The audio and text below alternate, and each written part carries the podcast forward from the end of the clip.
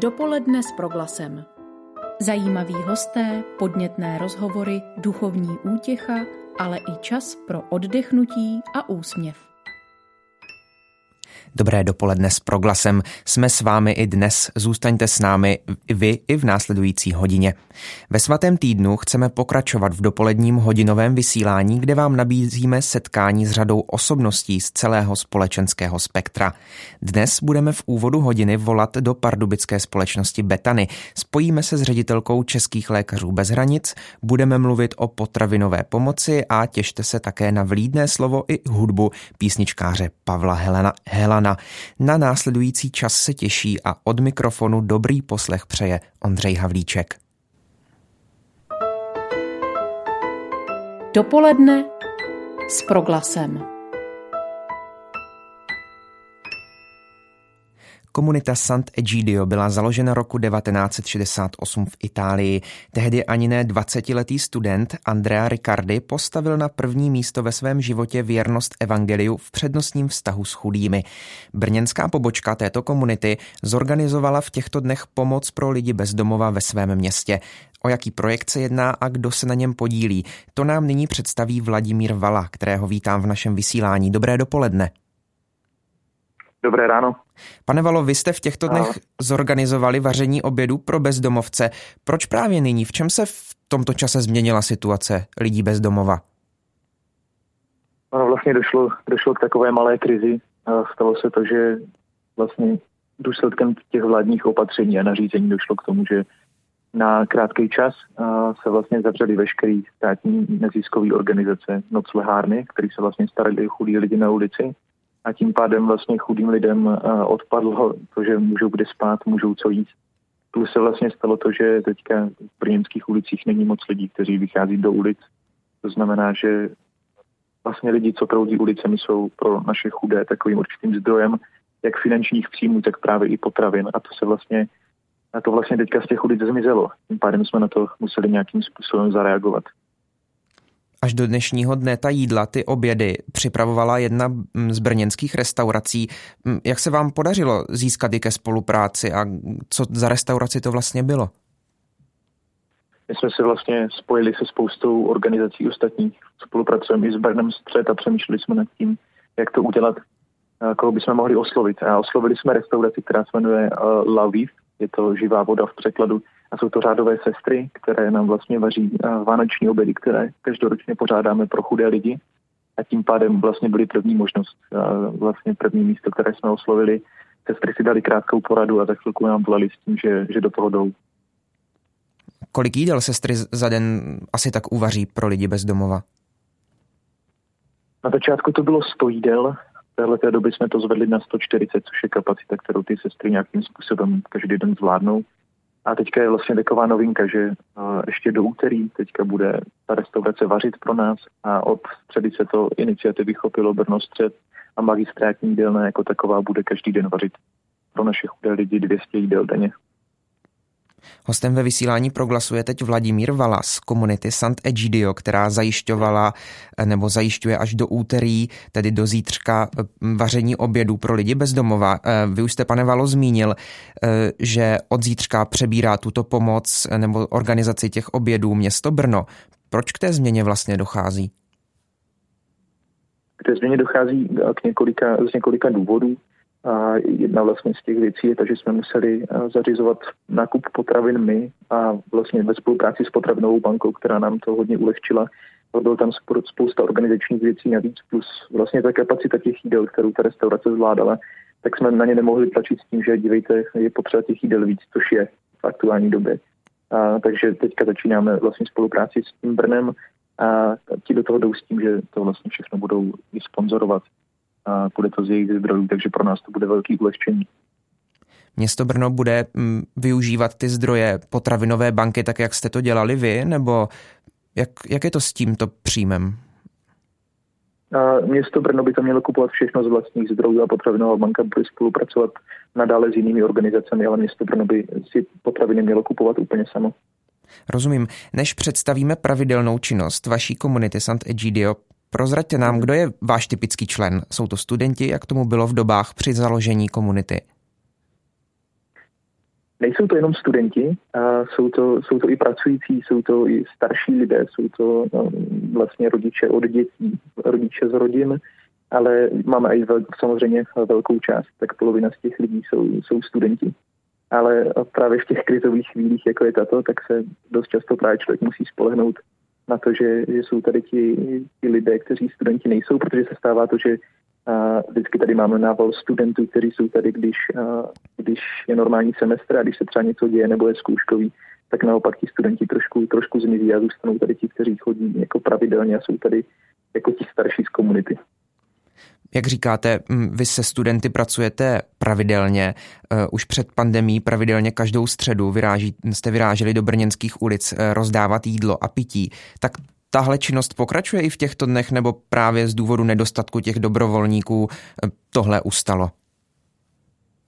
My vlastně ještě, ještě to taková novinka, co se týká těch studentů a mladších lidí, tak jsme začali to vlastně každé úterý se scházet přímo s mladými lidmi, asi do 25 let, vlastně tu komunitu dělat i v úterý, to znamená, to je novinka navíc.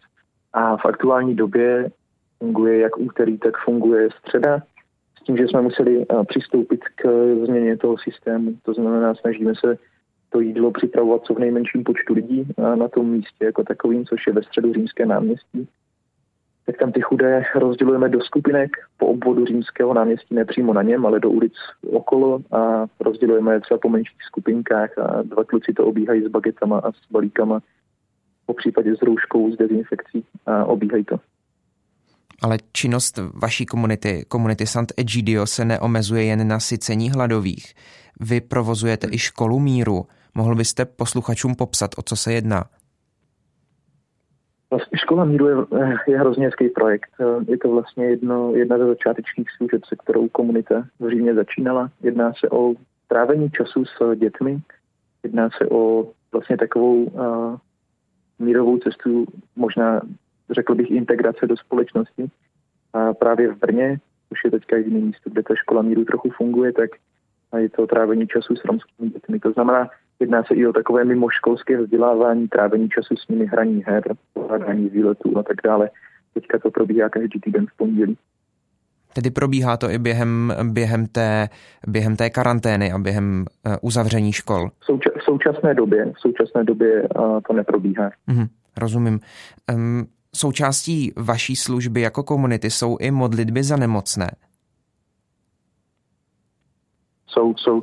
My se vlastně modlíme první a třetí čtvrtek eh, v měsíci eh, v nemocnicích. A potom vlastně je to, je to, eh, to ještě tady nezaznělo, vlastně tři ty hlavní pilíře naší komunity jsou modlitba, chudí a mír, tak se snažíme, vlastně ta modlitba je takový první a velký základ. A myslíme si, že ti chudí lidé nejsou chudí jenom materiálně, ale jedná se i o lidi, kteří jsou chudí na, na vztahy a na lásku, což právě nemocní, nemocní a starší lidé jsou.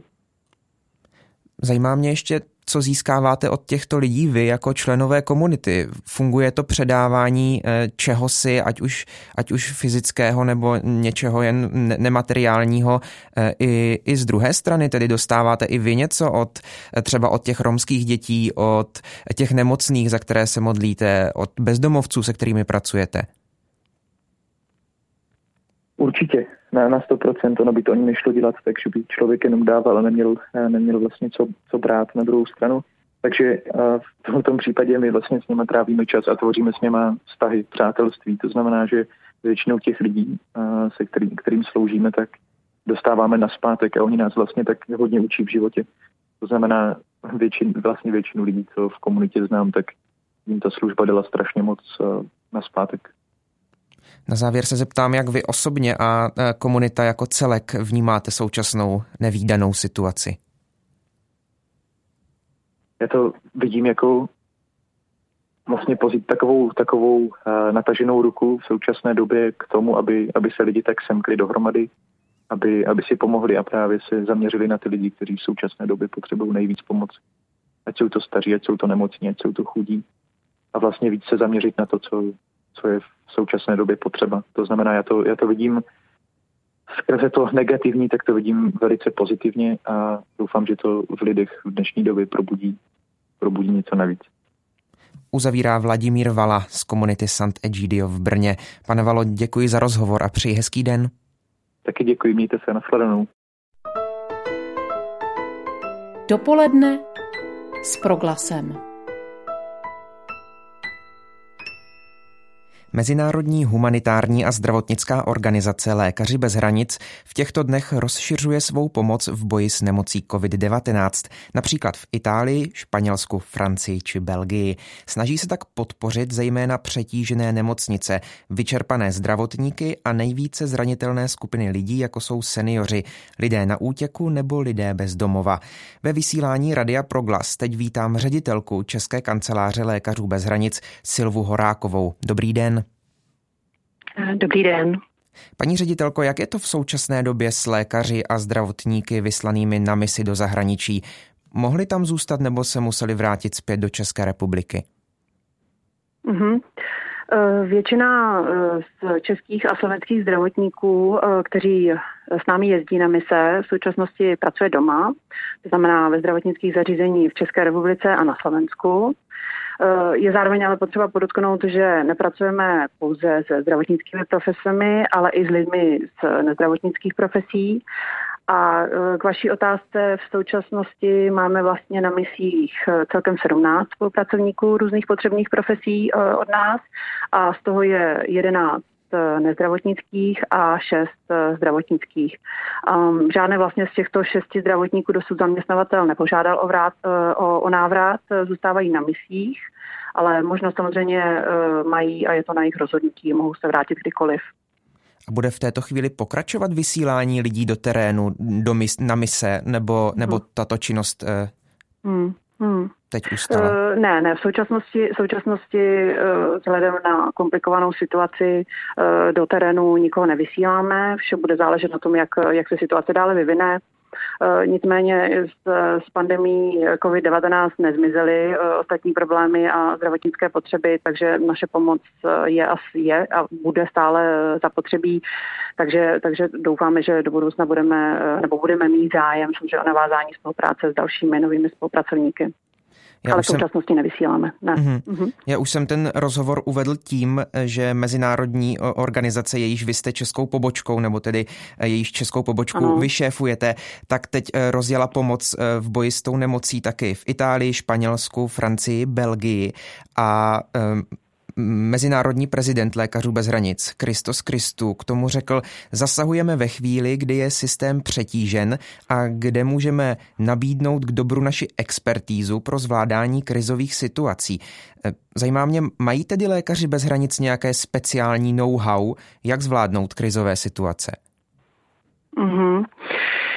Eh, no, myslím si, že to je vlastně charakter naše, naší práce, že uh, pracujeme dlouhodobě, jsme humanitární zdravotnická organizace, to znamená, že pracujeme opravdu v oblastech, které jsou postižené, jsou postižené válkou, jsou postižené nestabilitou, uh, chronickými vleklými uh, problémy interními nebo uh, živelnými katastrofami. Když to trošku zúžím, tak máme i zkušenost boje s epidemiemi. Tady můžu zmínit například roky 2014 až 16 eh, a boj proti, proti ebole. Takže eh, máme třeba zkušenosti samozřejmě s eh, s krizovým řízením zdravotnických projektů právě v případě epidemie, co se týče prostě triáže například pacientů, to znamená a oddělování pacientů, kteří uh, jsou třeba infekční uh, od těch, kteří přišli s jinými problémy zdravotními a aby jsme snížili riziko nákazy od těch infekčních pacientů a tak dále.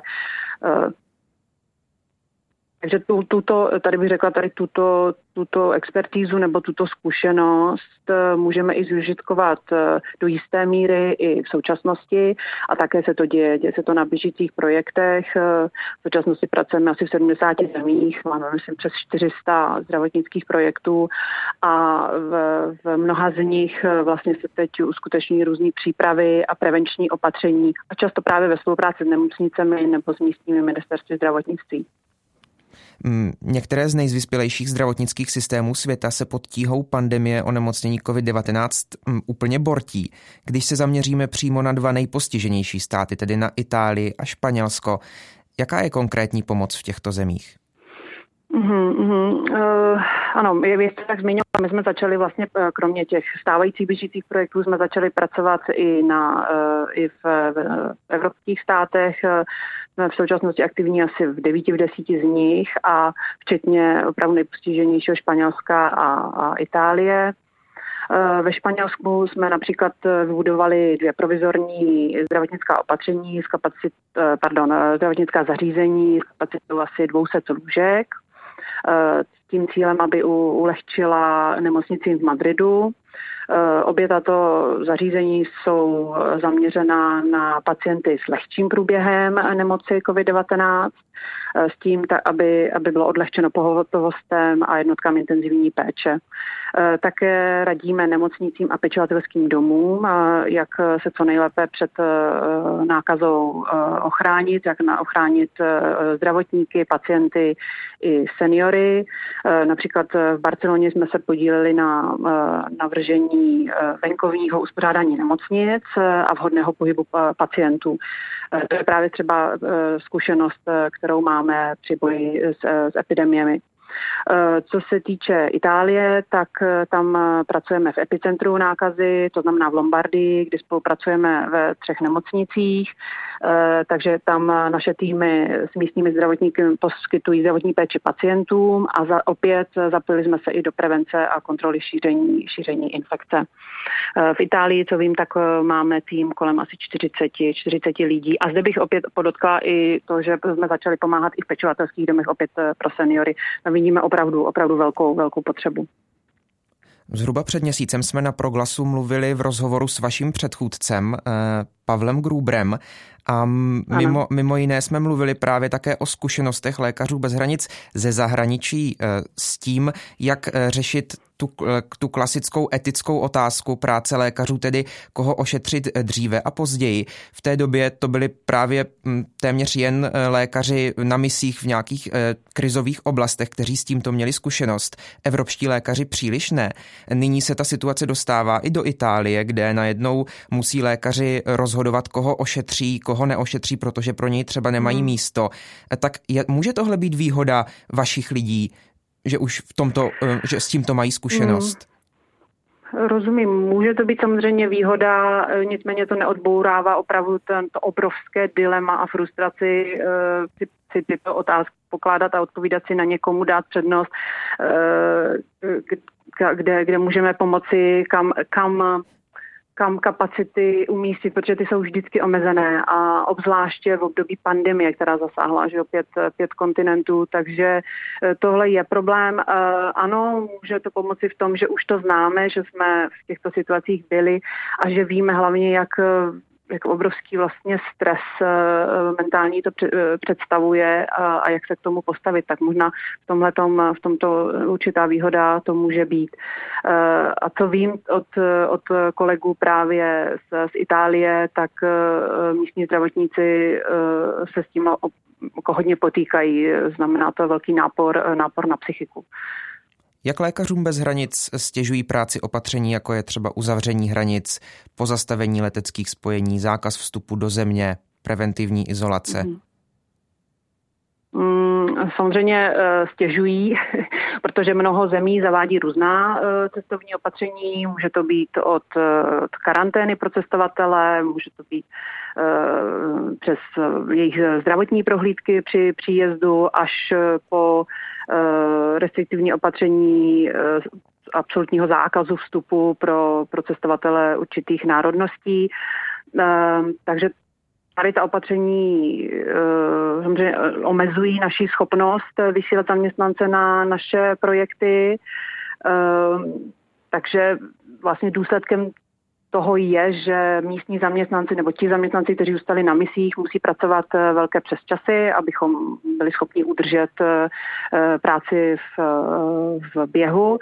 Eh, je, může, může nastat i situace, že budeme muset některé projekty pozastavit. Ehm, zároveň ale musím podotknout, že samozřejmě tato opatření chápeme a rozhodně bychom eh, poslední věc, kterou bychom chtěli, je, aby, aby lékaři bez zranění nějakým způsobem eh, přispěli k přenosu nemoci. Takže máme zavedené také protokoly a všichni zaměstnanci, kteří cestují, jsou jednak předem vyšetřeni, zda jsou zdraví a zároveň ujišťujeme se, že necestovali v nedávné době do těch nejrizikovějších oblastí nebo rizikových oblastí a zároveň tam, kam přijíždí, automaticky do, do 14 denní uh, karantény. Zároveň ale uh, vlastně těch cest je teď minimum, jak jsem uh, zmiňovala, zmiňovala na začátku. Někteří lidé mají pocit, že opatření proti pandemii jsou přehnaná. Vy jste už před chvílí je podpořila naopak jak už jsme říkali, tak ta opatření jsou třeba uzavření hmm. hranic, restaurací, karanténa. Eh, a mnozí lidé hm, říkají, že opatření budou pravděpodobně horší než samotná nemoc a že možná ten dopad třeba na ekonomiku bude horší, než kdyby eh, ta opatření nebyla a ta nemoc by propukla v plném měřítku. Tak co si o to myslíte vy? Hmm. Myslím si, že je to eh, těžká otázka, eh, že se vlastně nedá úplně generalizovat eh, a, a, a říct jednu jednoduchou odpověď. Je to z toho důvodu, že opravdu každá země to má jinak, jsou to jiné kontexty, můžeme, můžou být země, jsou země, které, respektive existují rozdíly mezi tím, jak mají země nastavené zdravotnické systémy, sociální systémy, nacházejí se i v jiné fázi, fázi pandemie, takže si myslím, že, že neexistuje asi jedno řešení, jedno vhodné řešení pro všechny, že prostě eh, nutnost postupovat eh, případ od případu. A když se podívám na, na například příklad nejpostiženějších zemí v Evropě, jako je právě Itálie, Španělsko, tak tam například určitě restriktivnější opatření dávají, dávají smysl. Paní ředitelko, vy jste ve funkci, pokud se nepletu, dnes dva týdny, tak eh, dovolte takový osobní dotaz. Nebyl to poměrně tvrdý nástup eh, do funkce eh, vedení takové organizace zrovna v této době? Děkuji. Ono už je to už, v vozovkách je to, myslím, pět týdnů, co jsem, co jsem v nástupu, ale ano, mnoho mých kolegů to také říká a je to, je to opravdu uh, něco, co bych nečekala, že předávka uh, na, tuto, na tato pozici bude následovat po home office, uh, takže v tom je to náročné. Zároveň si říkám, ale jsme humanitární organizace, uh, vlastně v tomhle oblasti se pohybuju už 12 let, uh, takže se to snažím uh, nebrat katastrofálně a jsou způsoby, jak, jak to jako zvládnout. Navíc mám tady skvělý tým, což jsem si zjistila za tu, za tu, za tu krátkou dobu, takže, takže musíme s tím poprat. Říká ředitelka eh, České pobočky Lékařů bez hranic Silva Horáková. Díky za váš čas pro naše vysílání a hodně sil do všech projektů, které lékaři dělají. Děkuji pěkně, děkuji za pozvání, naschledanou. Naslyšenou.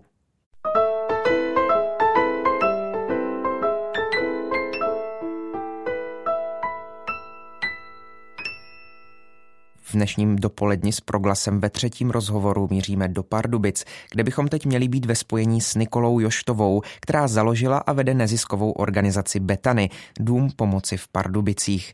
Ta poskytuje terapeutickou a duchovní podporu seniorům. Paní Joštová, vítejte ve vysílání proglasu. Dobrý den.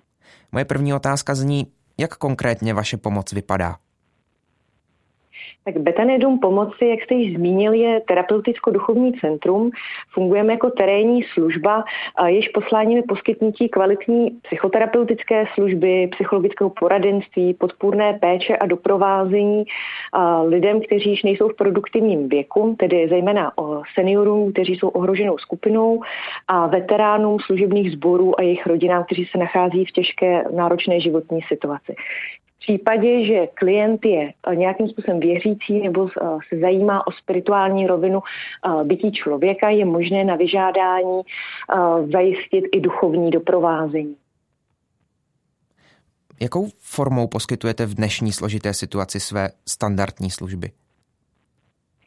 Tak my jsme museli naše služby trošku upravit vzhledem k dnešní situaci, takže poskytujeme e, psychologické poradenství, doprovázení, podpůrnou péči po telefonu, takže naši klienti, ať stávající nebo noví klienti, kteří by měli zájem o takovou tu formu podpory, nás mohou kontaktovat na našich telefonních číslech anebo na naší e-mailové adrese, kde si o tuto službu mohou požádat. Vy šijete také roušky. Máte představu, kolik už jich máte? Představu máme. Eh, roušky určitě ne, eh, nepatří mezi naši hlavní činnost. Vzniklo to eh, náhodou na reakci na tuto krizovou situaci, v které se dnešní společnost nachází, protože členové našeho týmu anebo naši partneři, rodiny a blízcí jsou právě ve služebním poměru IZS složkách nebo armády České republiky a z nich podnětů zešlo, jestli bychom jim nepomohli zajistit nějakým způsobem šité roušky. A tak jsme se s kolegyníkami domluvili, jestli ušijeme pár a nakonec z toho vznikl tým přibližně 30 lidí a pokrýváme roušky po všech služebních sborech, domovy pro seniorů, terénní služby, sociálních pracovníků a, a tak dále. A musím říct, já jsem to včera počítala a k dnešnímu dni jsme jich ušili 4322. Říká Nikola Joštová, eh, ředitelka neziskové organizace Betany Dům pomoci v Pardubicích, se kterou teď mluvíme v dopoledním vysílání pro glasu. Říkala jste, že šití roušek není vaší, vaší hlavní činností, tak pojďme zpět k té hlavní. Tou je totiž eh, telefonická podpora seniorů a vy rozdělujete na takové dvě roviny. První je ta odborná, terapeutická a druhá je nabídka eh, pouhého rozhovoru obyčejného s, se seniory. Tak o co z toho je větší zájem?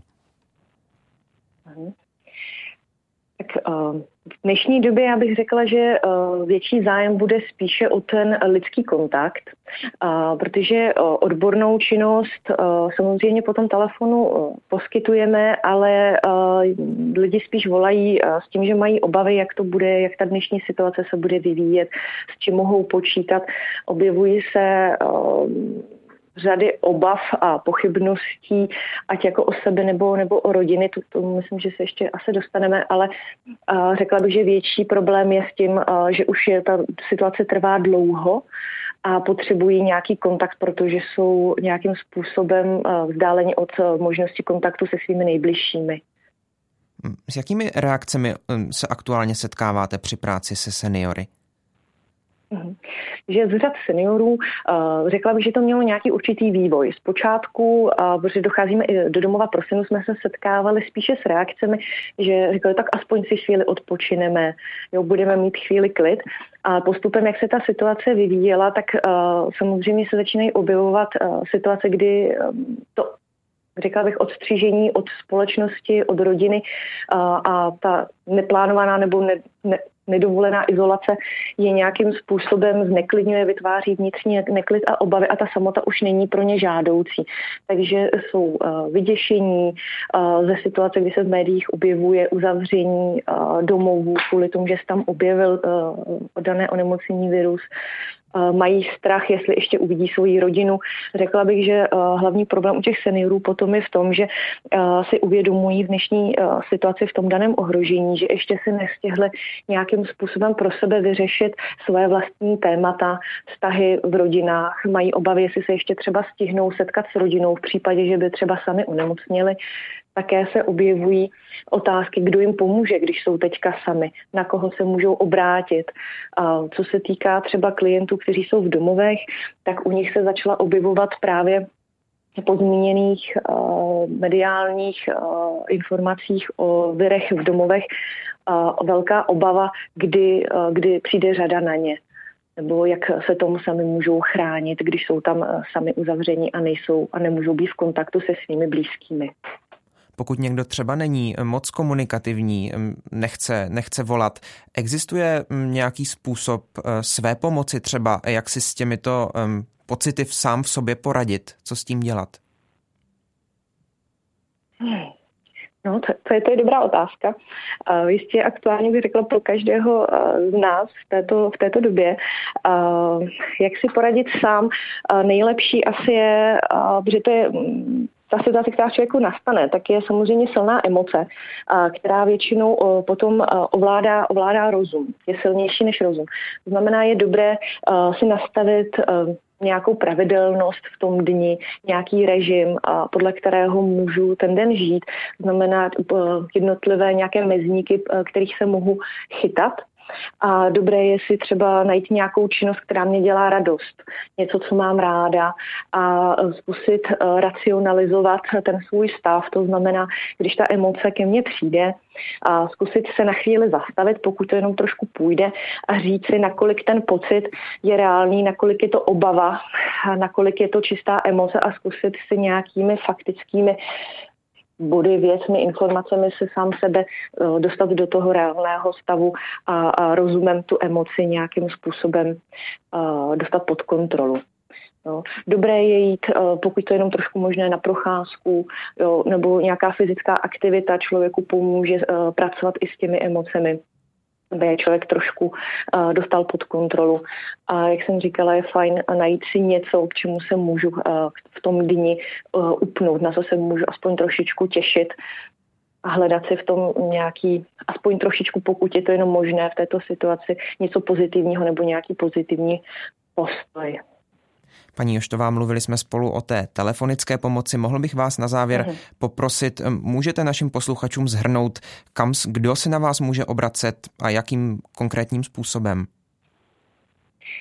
Můžou se na nás obracet eh, seniori, zejména seniori, eh, jejich rodiny. Eh, poskytujeme službu i podporu veteránům služebných sborů a aktuálně v této situaci i všem, kteří slouží v prvních liních, takže ty se na nás mohou obracet.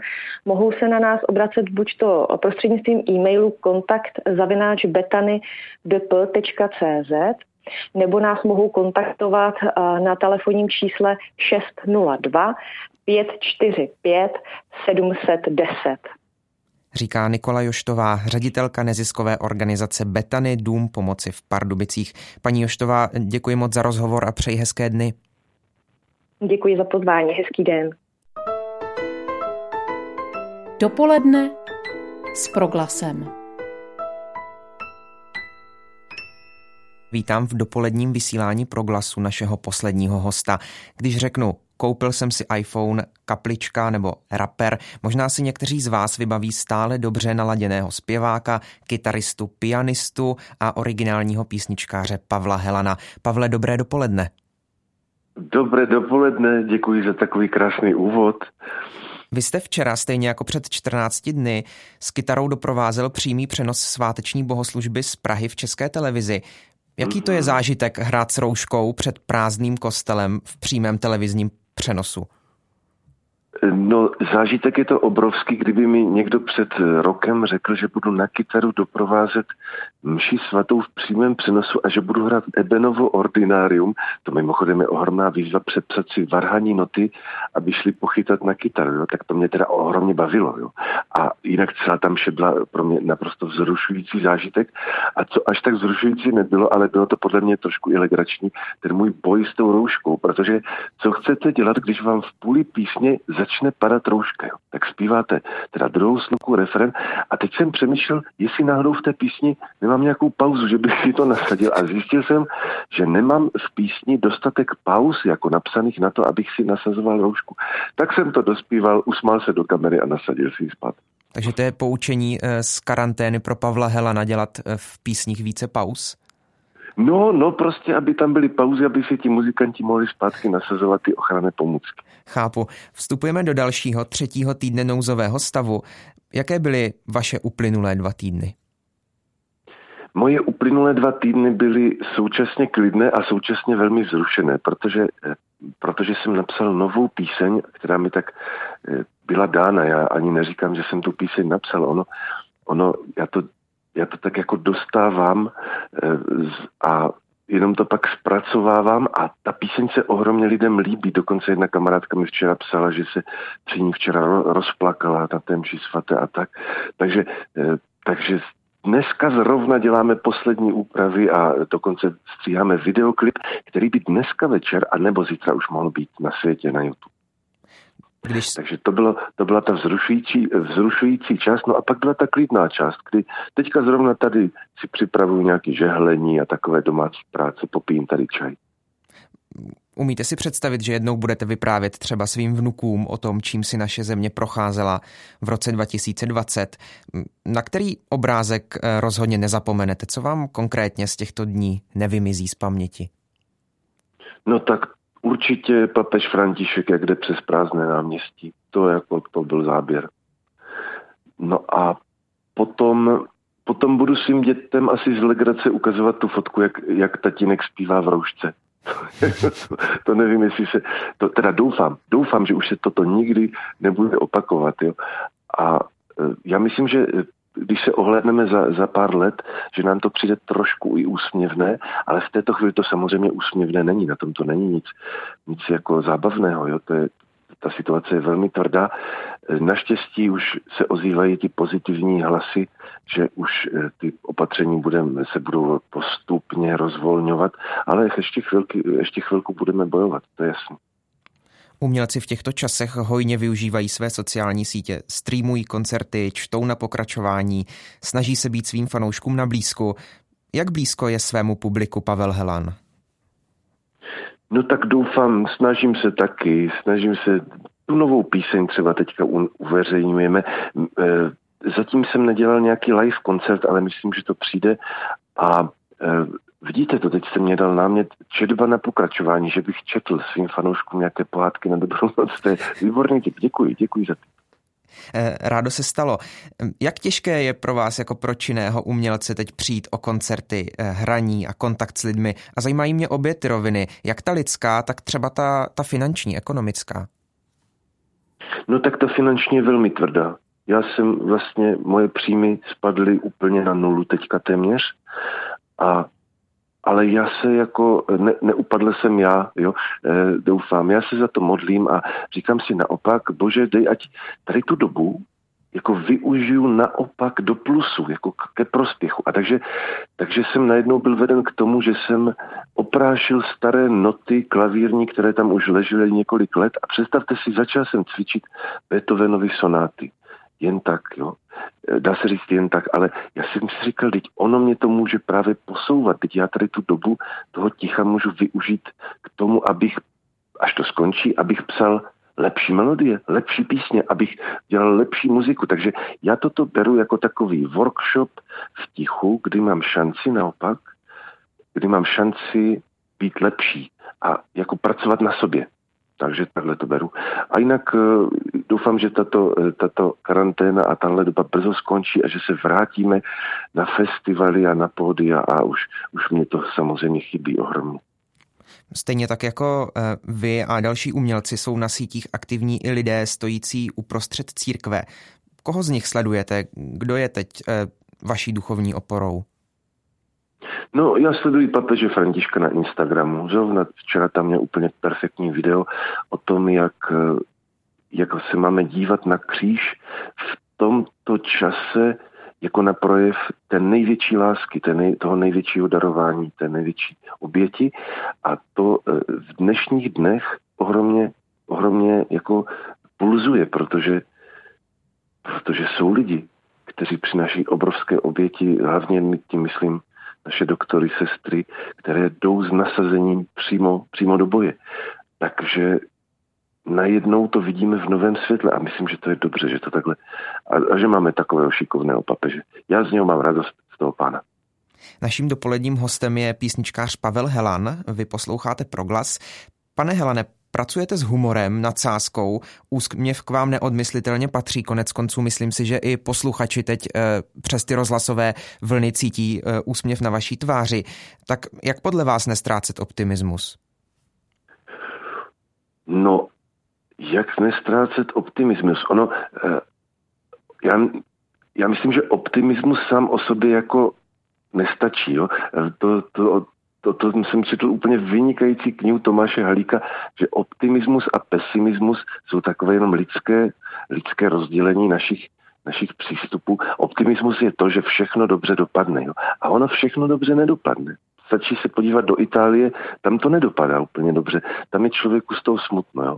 A pak by zase měl sklon propadat teda pesimismu, co jsme to teda na té naší zemi dopustili, ale daleko lepší, já se tak jako to učím pořád každý den, daleko lepší, než rozdělovat se na pesimisty a optimisty a, a realisty a takové cizí slova, tak je uh, myslet na naději. Na naději, která, která je v Bohu a kterou křesťan má a může ji rozdávat. Já právě se uh, snažím soustředit se daleko víc na tu naději. A ptám se, tak bože, jestli jestli po mně něco chceš v této chvíli, tady tohoto, této karantény, tohoto boje, tak já to udělám. Nabízím se ti jo, a tak dále. Takže a v tom místě vzniká radost a naděje. Jsou kněží dneska, kteří jdou sloužit těm nemocným. Jo? To je, ti musí mít tak obrovskou, eh, to není optimismus. Já, já myslím, že oni tam nejdou z optimismu, oni tam jdou jako z naděje a z poslání, že to, co dělají, má smysl. Takže takhle, takhle to vidím. Možná jsem teď dal tady takovou příliš až teologickou nějakou eh, věc, ale, ale tak to vidím jako soukromně já. O naději teď mluvil Pavel Helan, který před pár dny složil novou píseň.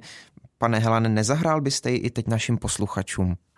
No, moc rád, já jsem připraven, já mám teďka celou dobu na krku kytaru a prosím vás, doufám hlavně, že to bude slyšet. Já teďka pokládám mobil na klavír, to znamená do výše někde mezi ústa a kytaru a doufám, že to k vám, eh, že to k vám proletí, ten signál a eh, zahraju vám refrén té nové písně.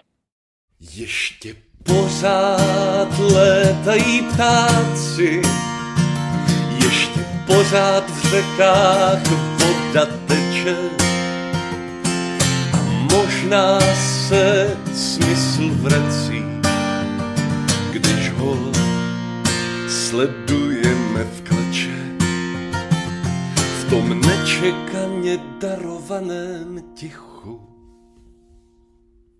Tak to je ono. Děkujeme. O to víc se no budeme jo. těšit na ten klip, který vyjde. Vy jste říkal, že buď dnes večer nebo zítra, pokud se nepletu. Ano, mám kolem sebe úžasné lidi. Představte si, moje milá vzala mobil a natočila klip. V tom klipu chodím po lese a a teďka můj kamarád Honza to stříhá a další můj kamarád vylaďuje poslední audio a já doufám, že dneska večer to uveřejníme a když ne, když budeme dělat nějaké opravy, to víte, často se věci tak jako ještě eh, šperkujou, aby byly úplně co nejlepší, tak to zítra bude. Ale eh, zdravím všechny posluchače Rádia Proglas a prosím, aby se mrkli zítra na YouTube a zkusím to dát na Instagram hned okamžitě, jak to bude. Říká o své nové písničce zpěvák a písničkář Pavel Helan. Byl posledním hostem dopoledne s proglasem. Pane Helane, děkuji vám i za naše posluchače. Přeji všechno dobré do dalších dní a hodně inspirace. Naslyšenou. Naslyšenou, děkuji. Proglas je super. Čas vyhrazený pro naše setkání na vlnách proglasu končí. Vaším průvodcem byl v uplynulých minutách Ondřej Havlíček. Loučím se i za kolegy Kateřinu Rožovou, Marcelu Kopeckou, Pavla Smolka a Petra Kazdu, kteří pořad připravili. Zítra v 9 dopoledne se budu těšit opět naslyšenou. Dopoledne s proglasem. Každý všední den mezi devátou a desátou jsme v tom s vámi už 25 let.